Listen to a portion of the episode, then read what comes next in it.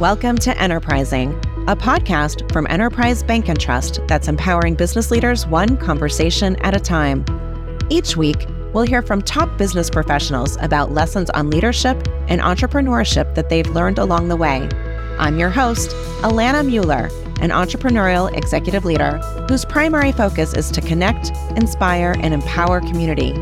We at Enterprise Bank and Trust thank you for tuning in to another episode. Hello, and welcome back to Enterprising Podcast. From time to time, rather than bring a new guest on the show, I like to go back and highlight previous guests to showcase the ideas and concepts that they talked about and give you, our listeners, some tactical tips for putting those ideas to use. Today, I want to go back to Enterprising Podcast episode 18, which featured Carlos Antequera, CEO and co founder of Novel Capital, whose fintech funding platform breaks down the traditional growth barriers faced by today's B2B software companies. Carlo talked about the importance of reaching out and connecting with others. Let's take a listen. I generally say, I'll give 30 minutes to anybody that's willing to put the energy into reaching out. Now, it might not be tomorrow. Sometimes we might have to schedule it, you know, a week away, but I'll make it happen. If you're putting the energy out there, definitely it's worth me putting my energy. I get as much as I put in as well, right? I don't know how many times into talking to younger founders or early entrepreneurs, it makes me think about some basic things that you tend to forget. And it maintains the empathy, right? To recognize that the entrepreneurial journey is hard. And sometimes you forget as you build your business a little bit about kind of the earlier days. Carlos's willingness to make time for others who put energy into reaching out to him is really impressive. In fact, over the years, I've noticed that many people buy into that same notion and that opportunity to connect with others is ripe for the picking if we are willing to do that initial outreach.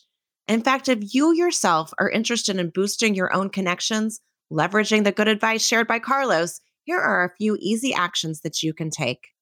First, create a list of people you know. Now, here's the thing I know that you know thousands of people, and that's great, but I want you to start smaller than that.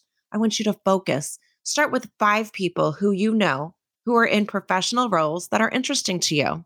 Maybe it's the parent of one of your children's friends, maybe it's a neighbor, maybe it's somebody who you see regularly at the gym. Identify just a few individuals and find their contact information.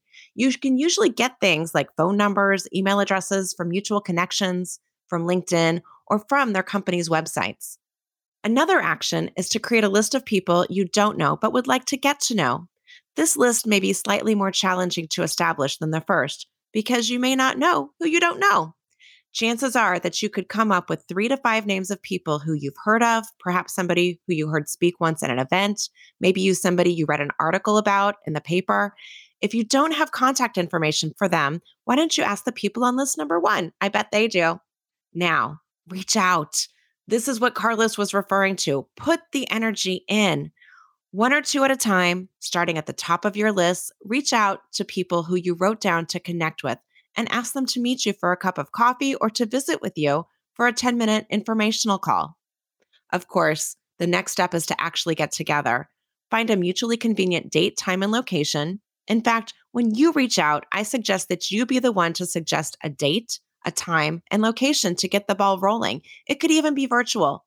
And if that doesn't work, I'm sure that your contact will respond with some alternatives for getting together. Now, repeat the process.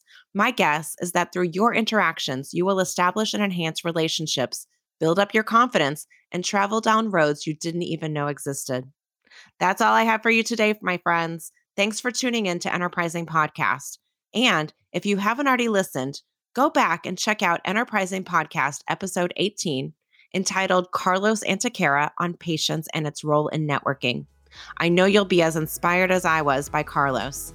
You can access it at enterprisebank.com slash podcast or wherever you listen to your podcasts. See you next time on Enterprising Podcast. Thanks for joining us this week on Enterprising. Be sure to visit our website, enterprisebank.com slash podcast to subscribe so you'll never miss an episode. If you found value in today's program, please consider leaving a review on Apple Podcasts or telling a friend about us. Enterprising, powering business leaders, one conversation at a time. The views expressed by enterprising presenters or guests are those of the presenter or guest, and not necessarily of Enterprise Bank and Trust or its affiliates. All content of this podcast and any related materials are for informational purposes only.